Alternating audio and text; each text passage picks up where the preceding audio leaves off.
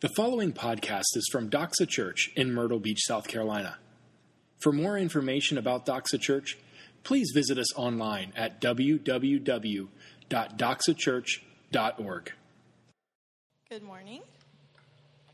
Today's scripture reading comes from Acts chapter 22, verses 1 through 21. If you're following along under the um, with the Bibles underneath your chair, it's on page 931.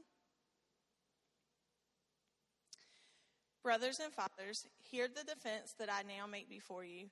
And when they heard that he was addressing them in the Hebrew language, they became even more quiet. And he said, I am a Jew, born in Tarsus in Cilicia, but brought up in this city, educated at the feet of Gamaliel, according to the strict manner of the law of our fathers, being zealous for God, as all of you are this day. I persecuted this way to the death, binding and delivering to prison both men and women, as the high priest and the whole council of elders can bear me witness.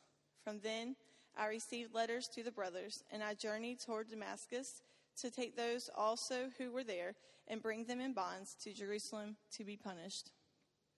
As I was on my way and drew near to Damascus, about noon a great light from heaven suddenly shone around me. And I fell to the ground and heard a voice saying to me, Saul, Saul, why are you persecuting me? And I answered, Who are you, Lord? And he said to me, I am Jesus of Nazareth, whom you are persecuting. Now those who were with me saw the light, but did not understand the voice of the one who was speaking to me. And I said, What shall I do, Lord?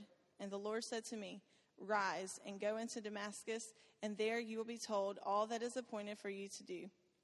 And since I could not see because of the brightness of the light, I was led by the hand by those who were with me and came into Damascus.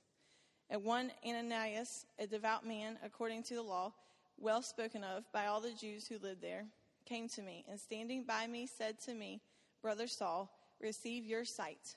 And at that very hour I received my sight and saw him. And he said, The God of our fathers appointed you to know his will, to see the righteous one, and to hear a voice from his mouth. For you will be a witness for him to everyone of what you have seen and heard. And now, why do you wait? Rise and be baptized and wash away your sins, calling on his name. When I had returned to Jerusalem and was praying in the temple, I fell into a trance and saw him saying to me, Make haste and get out of Jerusalem quickly, because they will not accept your testimony about me. And I said, Lord, they themselves know that in one synagogue after another I imprisoned and beat those who believed in you. And when the blood of Stephen, your witness, was being shed, I myself was standing by and approving and watching over the garments of those who killed him. And he said to me, Go, for I will send you far away to the Gentiles. This is God's word. So, let me take you back to 1963, Birmingham, Alabama. Martin Luther King Jr. is in a jail cell. He'd been thrown in there for some of the protests, peaceful protests that he had conducted. And so he penned a letter from his cell that's now known as a letter from a Birmingham jail.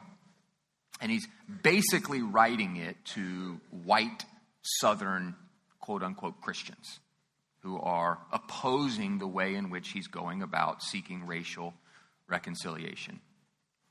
Let me read you a clip here from it. This is Martin Luther King. but though I was initially disappointed at being categorized as an extremist, I continued to think about the matter. I gradually gained a measure of satisfaction from the label.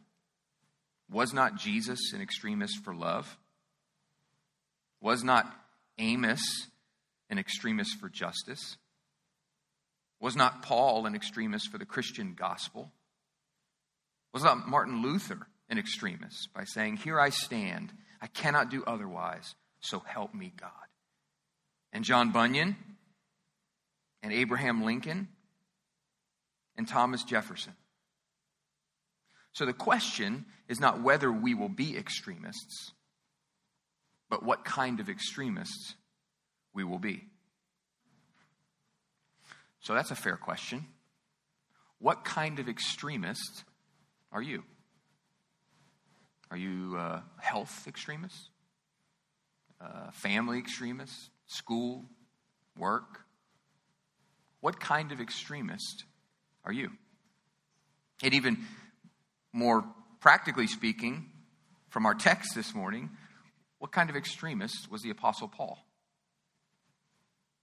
I think a lot of people would answer that question probably that Paul was an extreme Christian, if you will, if there is such thing. But what kind of extremists are we? And so, what we want to build on this morning is where Randy had us last week. And if you had not had an opportunity to listen to that sermon, I encourage you to do so. And so, if you weren't here or you don't remember it, that's okay. That's why we have podcasts. Go back and listen to it. It's incredibly encouraging. And so, last week, what Randy exhorted us in was spiritual courage. The Apostle Paul demonstrated spiritual courage, and that as Christians, we ought to be a people that display not worldly courage, but spiritual courage. And what does that mean? What does that look like? And in, spiritual courage, the two questions, the two most pointed questions that he asked last week were What has God called you to? And then why aren't you doing it? And so, in God calling us to do something, there's a, a, a specific sense. You know, John, what has God called you and Cora to specifically? But then there's a more general sense as Christians. What has God called us to, right? And so he said there are three things that God had called us as Christians to to serve willingly, to lead boldly, and to witness clearly. So to serve, to lead, and to witness. And what we'll build on this morning is really unpacking then what it means to be a godly witness. What does that even mean? And how can we judge whether or not we are godly witnesses? And so when we see Paul, the, the idea of being a witness or an ambassador or a reflection of is throughout the entire Bible. And we see it even just two chapters prior in Acts chapter 20, if you guys will remember when Paul is talking to the Ephesian elders. And he says to them, If I could just finish the race, to testify to the gospel of the grace of God. Because to be a witness of something is to attest to it or to have personal knowledge. And so, this is a sense in which Paul felt like one of his chief Christian duties was to witness or testify to the gospel of the grace of God. But before we can ever be external witnesses testify externally to what God has done, we have to experience that internally. And that's what Romans chapter 8 tells us that the Spirit bears witness that we are children of God. And so it's only when the Spirit bears witness to us individually that we can ever be godly external witnesses of the grace and mercy of Christ. And so, our text this morning in Acts chapter 22, our aim is pretty simple. If it indeed is a part of the Great Commission, and we see that in the first chapter of Acts, where Jesus tells us, You will then be my witnesses to Jerusalem, Judea, Samaria, and to the ends of the earth. If that is certainly one of the aims of the Christian life, then from this text, let's pull out four attributes or four characteristics of what a godly witness would look like. Now, what I have to say this morning is of no value whatsoever. But what God may have to say to each of us through His Word is of infinite value. And so you judge for yourself this morning whether or not these four attributes come from this text. Because if they don't, then you should totally disregard it. But if they do, then we're not held accountable in judging and discerning from our own lives whether or not we are godly witnesses. So our outline's pretty simple. We're just going to take four attributes. If you're taking notes, this may be helpful for you. Our four points are is that a witness, a godly witness, speaks boldly. A godly witness tells the story of a sinner saved by grace. A witness exalts in the work of Christ. And finally, number four, a witness isn't fearful of the outcome, but rests deeply in the sovereignty of God. So, those are our four points. They'll maybe sound vaguely familiar when we get to them. Um, number one, a witness speaks boldly. Let's turn to uh, verses 1 through 5. Brothers and fathers, hear the defense that I now make before you.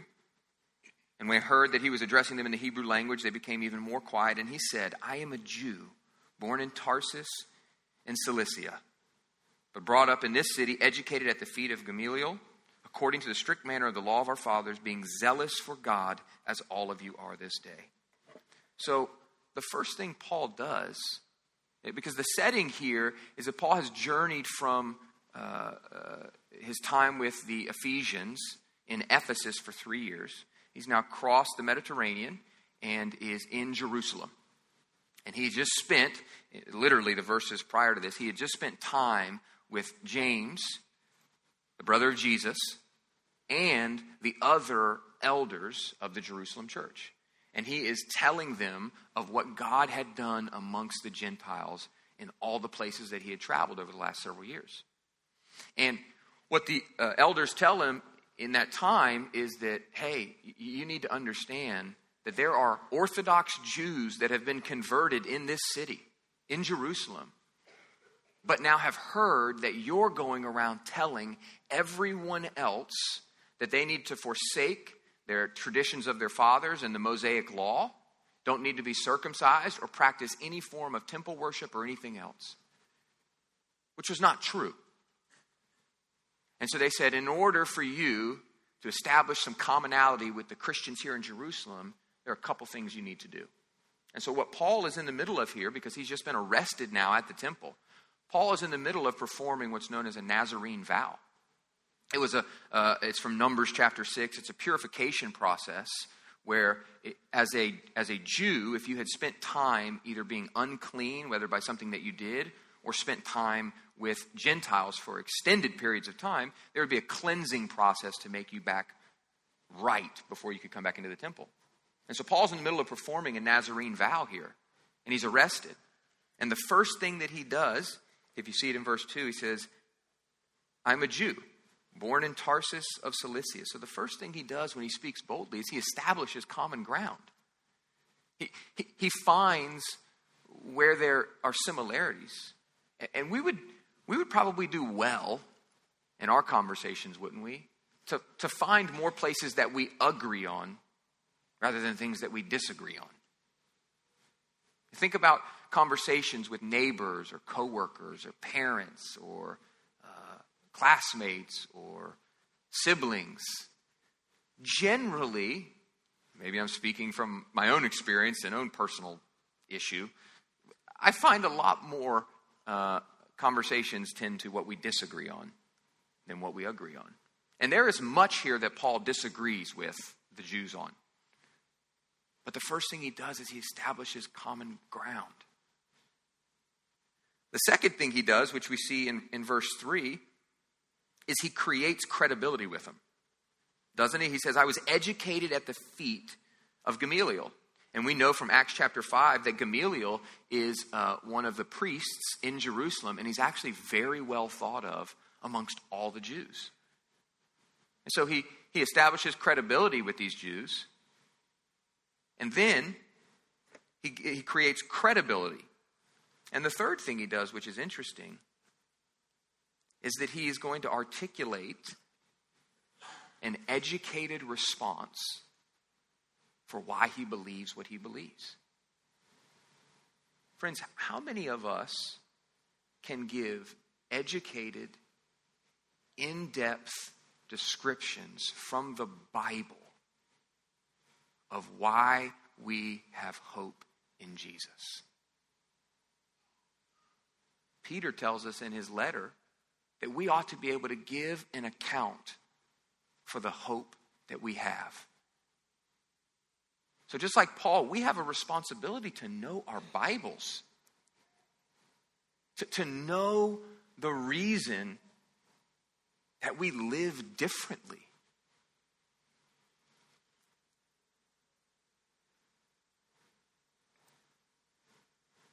What's interesting here, too, about Paul is that he's establishing this common ground and, and creating credibility and, and, and, and reminding them of his education. And earlier in Acts, we know that Paul was actually at the, the top of his class uh, in terms of his education in the scriptures. But Paul is about to speak very plainly and very straightforwardly to these Jews, which is a, a habit that marked his life if you go back and read other parts of Acts. But I heard, I heard a pastor say one time that you have to be able to hug hard in order to hit hard. So the concept there is unless we are loving the people that we're talking to, we're never going to be able to convey bold truth to them. And that's your spouse, that's your unbelieving brother, that's your parents, it's your friends. That if we don't hug hard, we'll never be able to hit hard. And so that's what Paul's doing here. He's reminding them of the commonality that they share. I was in Washington, D.C. this past weekend, and uh, uh, a fairly new friendship that I have with a guy there. He works on Capitol Hill, and uh, he was telling us about a sto- about a, a, conversation he'd had with a coworker. And the coworker says to him, "I'm X number of days away from being able to retire and move to California and spend the rest of my life there." And they had had some relationship, and he's he's telling me the story, and he says, "I looked at him and I told him." As a Christian, I would be remiss if I didn't tell you that if all you do with the rest of your life is retire to California and spend your money and you never know Jesus, you have lost. And fortunately, he had a lot of relational equity in that uh, conversation to be able to, to say that. How many of us would say something like that? Better yet, how many of us have the relational status with coworkers and friends to be able to say that.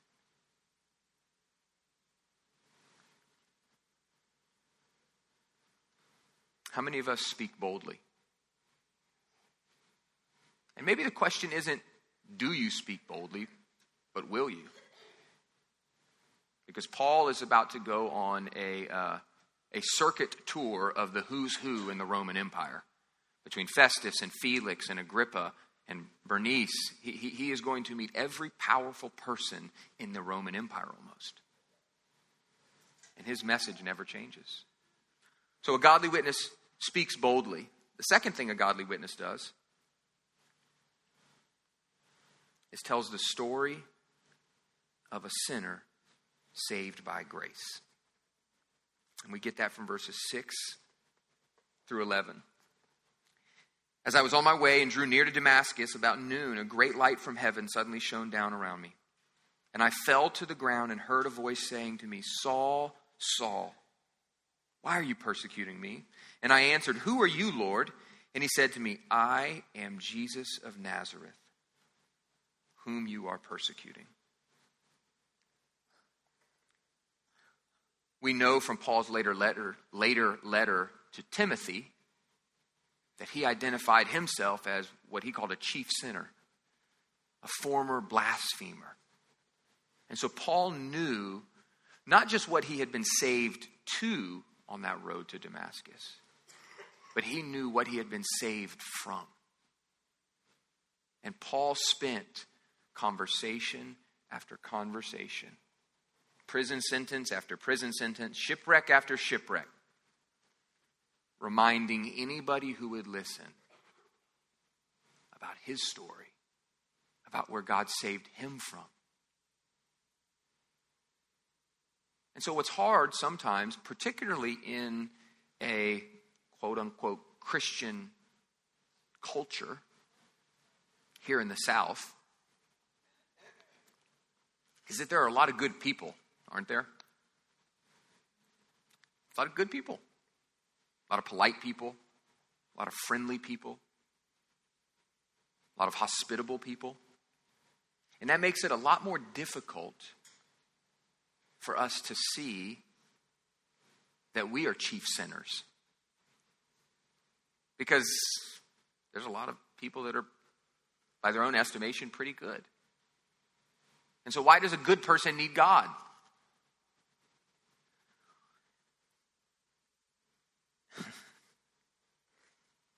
If you are experiencing health or financial prosperity or uh, promotions at work, um, if things are going generally well for you and you are not a Christian, do not mistake those blessings as God's pleasure with you. You need to have an alternative reading of those blessings.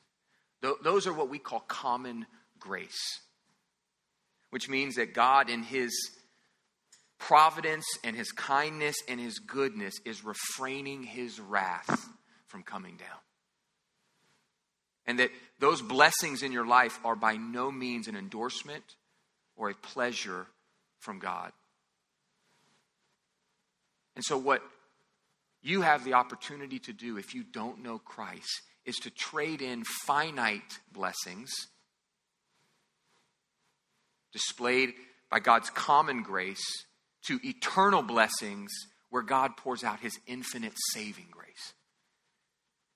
And, it is, I'm up here, how can I describe the value of God's infinite grace? I don't have the words to say it. I'm reminded of John Calvin, a 1700s theologian. He talks about one day where he uh, rode on horseback into the woods. And it, it, go back and read the quote, it, it, is amazing. And he talks about in that moment where, where he has a, a, a time and a space where he sees Jesus. I don't know if it was a visual or a, a, an experiential situation. He says, All I wanted to do in that moment was to know Christ, to be with Christ, to experience Christ, to lean and rest and, and sit with Christ. Because to sit with Christ is infinitely more valuable than anything else. And Paul, on that road to Damascus, experienced that kind of conversion. Experienced the kind of conversion of a dead man coming alive. And that flavored so many of his relationships and conversations. Does it flavor ours? Do, do, do, we, are we quick to identify, not out of a false sense of, of humility, but are we quick to identify the ways in which we fall short? Are, are we quick to repent and humble ourselves. Not just before others, but before God.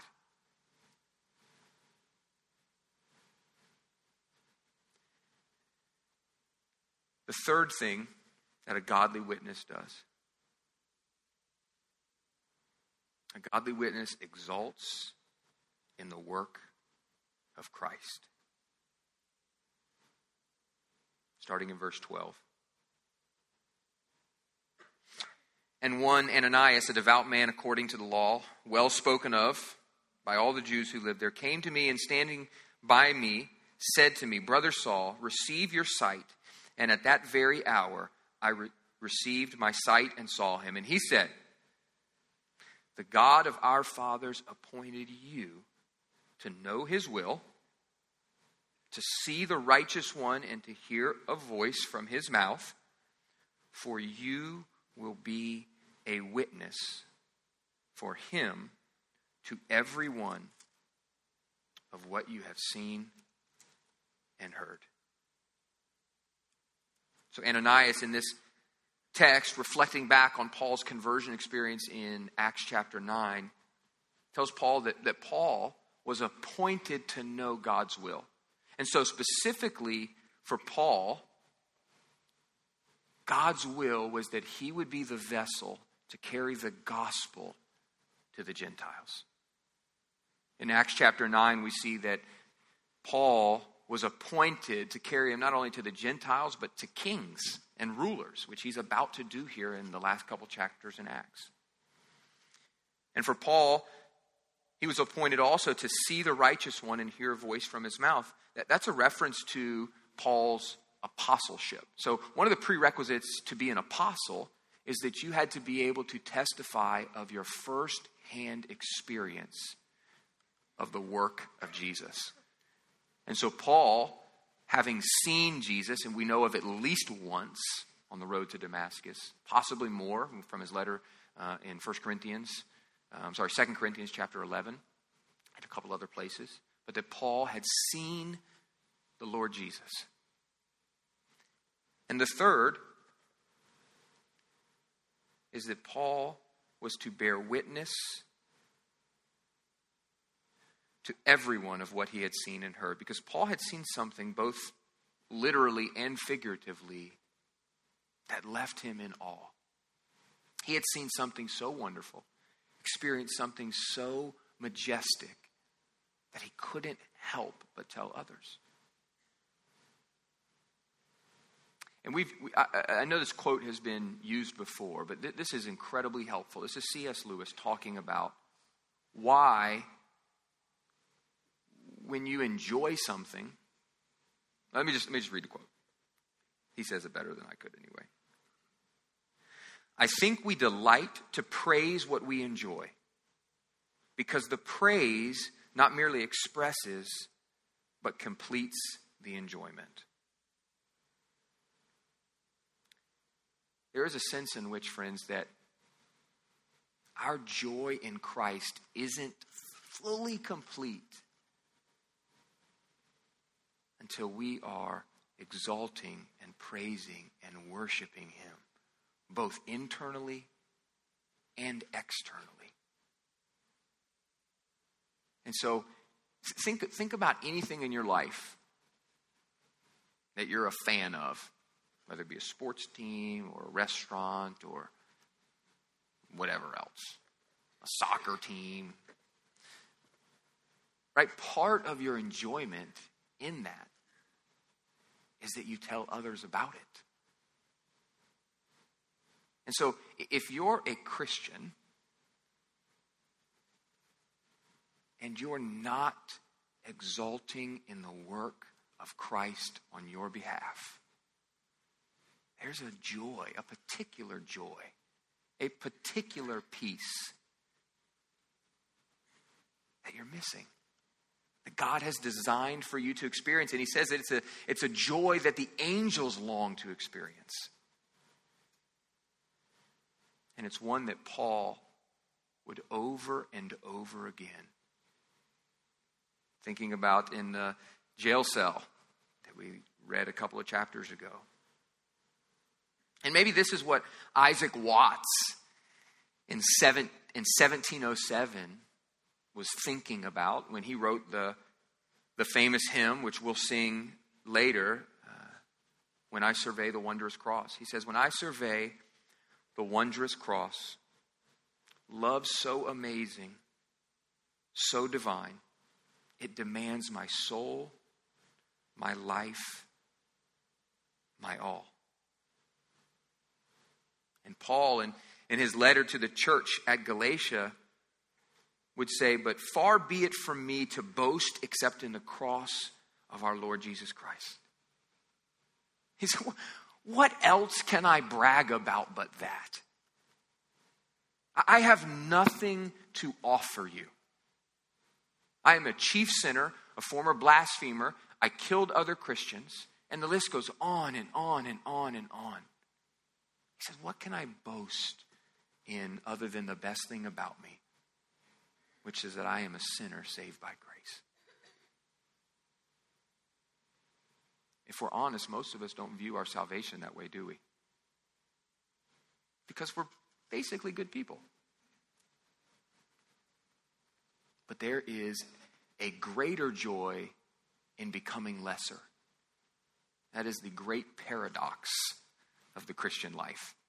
Is that in, in suffering, we have more joy. In becoming less, we become greater. And that is by God's infinite wisdom, the way that He designed it.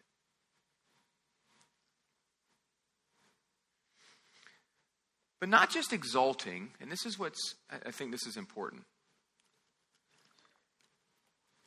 Not just that we would reflect back on what God has done, but we also relish and reflect on what God is doing. And then ultimately, one day, what He will do. And so there's a sense in which our exaltation, our enjoyment, our praise, our worship of Christ has to be past tense, present tense, and future tense. Or we're missing a, a, an experiential joy in Christ. Final point, point number four. A witness, this, this may be the most important one this is so this is so good. A witness isn't fearful of the outcome, but rests deeply in the sovereignty of God. A witness, a godly witness, isn't fearful of the outcome, but rests deeply in the sovereignty of God.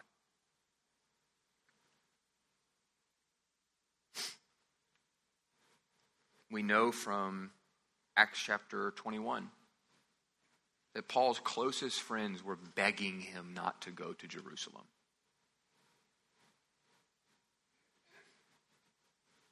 Because, in the same way it, it, that Jesus in Luke chapter 9 sets himself, it says, it says he sets his face towards Jerusalem to ascend to the ultimate place where he would be wrongly crucified and killed that Paul is setting his face towards Jerusalem as well, which would be only the beginning of his persecution and imprisonment. And so, after, after multiple shipwrecks and beatings and imprisonments, and the list goes on and on and on and on. What did that mean for Paul? He, he, had, a, a, he had a couple ways of viewing this. He could either view it through a lens that God wasn't in control or that he was. And every event, whether it be good or bad, hard or easy, filled with suffering or filled with joy, we have to decide whether or not we will view it through a lens that the Lord Jesus Christ is in control or he isn't. And that makes all the difference in the world. A quote from a pastor here about the sovereignty of God is so good. Sometimes we need to plunge our minds into the ocean of God's sovereignty a billion rivers of providence pour in this ocean. Sometimes we need to be reminded that there are no limits to his rule. We need to hear from him that he is sovereign over the whole world and everything that happens in it. We need his own reminder that he is never helpless, never frustrated, never at a loss. We need his assurance that he reigns.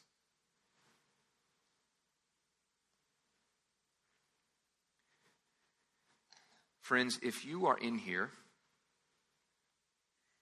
and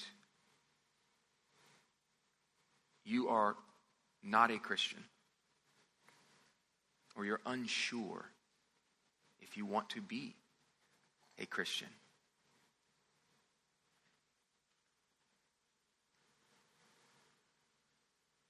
one day you will stand before God and give an account for everything that you have said and done. And you will be declared guilty if you stand on your own measure. But if, if you are a Christian, and each of us, I, I'm looking around even now, knowing some of the situations and hardships and losses and struggles that we have as a church body. Let me, let me do the best thing that I can do for you right now, which is to read you seven different scriptures from the Bible to assure you that Christ Jesus the Lord is reigning, He is in control, and He has nothing that frustrates His rule. And so you're not going to have time to write down the verses, but let the words from the Bible pour over your heart and encourage you and lift you up and remind you that if you know Christ, that there is no situation, no circumstance, either past, present, or future, that will ever remove you from his watchful eye. Romans 13:1 For there is no authority except from God, and those that exist have been instituted by God. John 19:11 Jesus answered him, this is Pilate, you would have no authority over me at all unless it had been given to you from above. Psalm 135 6. Whatever the Lord pleases, he does. Ephesians 1:11. According to the purpose of him who works all things according to the counsel of his will. Isaiah 46, 9 and 10. Declaring the end from the beginning and from ancient times things not yet done, saying, My counsel shall stand, and I will accomplish all my purpose. Daniel 2, 21. He changes times and seasons. He removes kings and sets up kings. 1 Samuel 2, 6 and 7. The Lord kills and brings to life. He brings down to Sheol and raises up. The Lord makes poor and makes rich. Two more. Job 42 2. No purpose of yours can be thwarted. Psalm 31 15. My times are in your hands. Whatever awaits each of us outside these doors will either push you away from Christ or push you toward Him.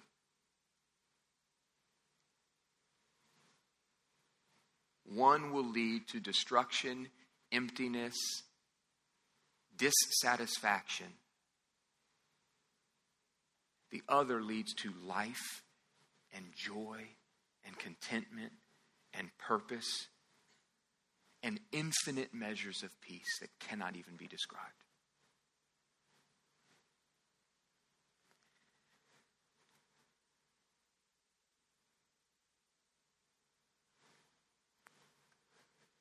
If we are to be godly witnesses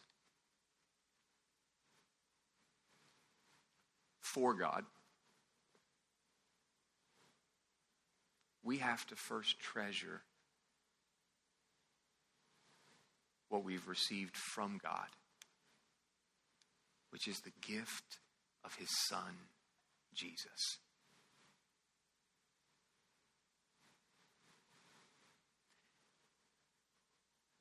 Let me spend the last two minutes on some practical application. If a godly witness speaks boldly, if a godly witness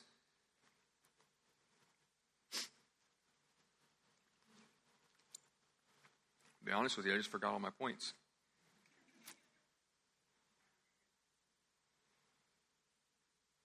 God, godly witness speaks boldly, tells the story of a sinner saved by grace. A godly witness exalts in the work of Christ. And a godly witness is not fearful of the outcome, but rests deeply in the sovereignty of God. The fair question to ask then is how can we cultivate a life where we're displaying spiritual courage and being a biblically faithful witness of Jesus. I've got five things that I think will be helpful in that. The first, read the Bible and particularly stories of the lives of men and women who did these things. Some examples come to mind um, Joshua, David, Haggai, Amos, Obadiah, Moses, Noah. The list goes on and on and on. The Bible is filled from cover to cover with stories of men and women that were bold witnesses for Christ. Number two, after you've exhausted the Bible, read books about men and women who were bold witnesses for Christ. There are a number of books back there. Uh, let me give you maybe some helpful resources. Uh, the story of Elisabeth Elliot, C.S. Lewis, Hudson Taylor, George Mueller, Robert Murray M'Cheyne, William Tyndale, William Wilberforce, Charles Spurgeon, Martin Luther, Martyn Lloyd-Jones. Um, the list goes on and on and on. So read the Bible and read the lives and stories of those men and women who have done it well. Then, once you've exhausted that, why don't we read books about men and women who have served Christ well, who have represented him well, who leave in the, in the wake of their lives in, in an odor and an aroma that is overwhelmingly Jesus. Number three, we should subject ourselves to accountability by asking others to speak honestly as to whether or not they observe these characteristics in our own life. And then when they do speak, let's listen. The, uh, the easiest way to do that in our church body here is community groups. If you are a regular attender, or you call this church your home, and you are not a part of a community group, you are doing yourself, your family, and those around you an eternal spiritual disservice. That God has designed that we do the Christian life together. Do you ever wonder why heaven is not just like an isolated place where you're there by yourself? We're not meant for that. We are meant for life together. And there are so many joys to be found in watching and observing in other people characteristics of Christ that you don't possess in yourself. It is incredibly humbling and incredibly enriching. So, number four, pray. Ask God to help you be someone that speaks boldly, that tells your story of where God has saved you from, that isn't fearful of an outcome and trusts deeply in His sovereignty, and that is constantly singing the praises of the work of Christ in your life, past, present, and future. Ask God to help you with that. Number five, final point. Just do it. Just do it. Jesus just did it for you and for me. Just do it. What more can we say? Christ has died for us, and we get the joy of living for Him. And let me just say, in, in, in studying and preparing for this sermon, I, I have felt wholly inadequate I think in large part because I observe characteristics and godliness in many of you that I do not possess in myself. And I am incredibly thankful that God has put me and my family in this church body to grow me, to prune me, to sharpen me, and to hopefully make me more and more into his image.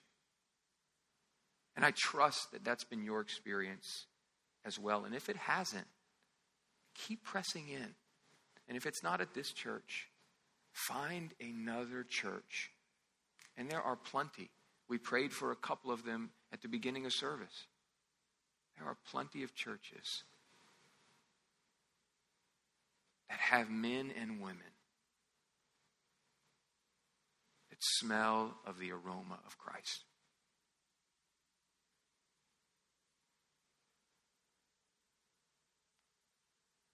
Let's pray.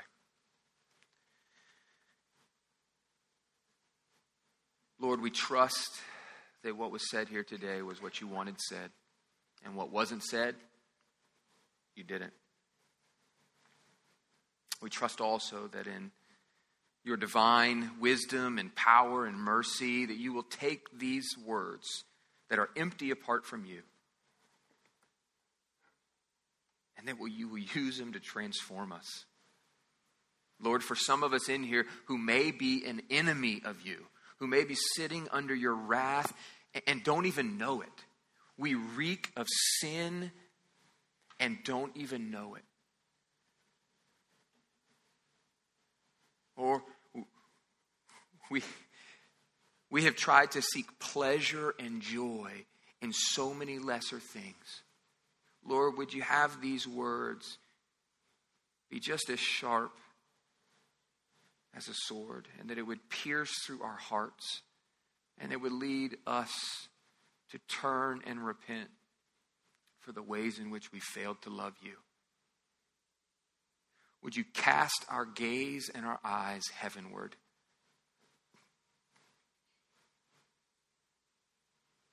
You cause the posture of our heart to look at the wondrous cross.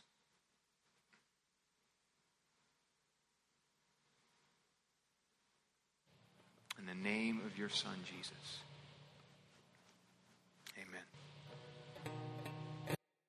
Thank you for listening to this podcast from Doxa Church.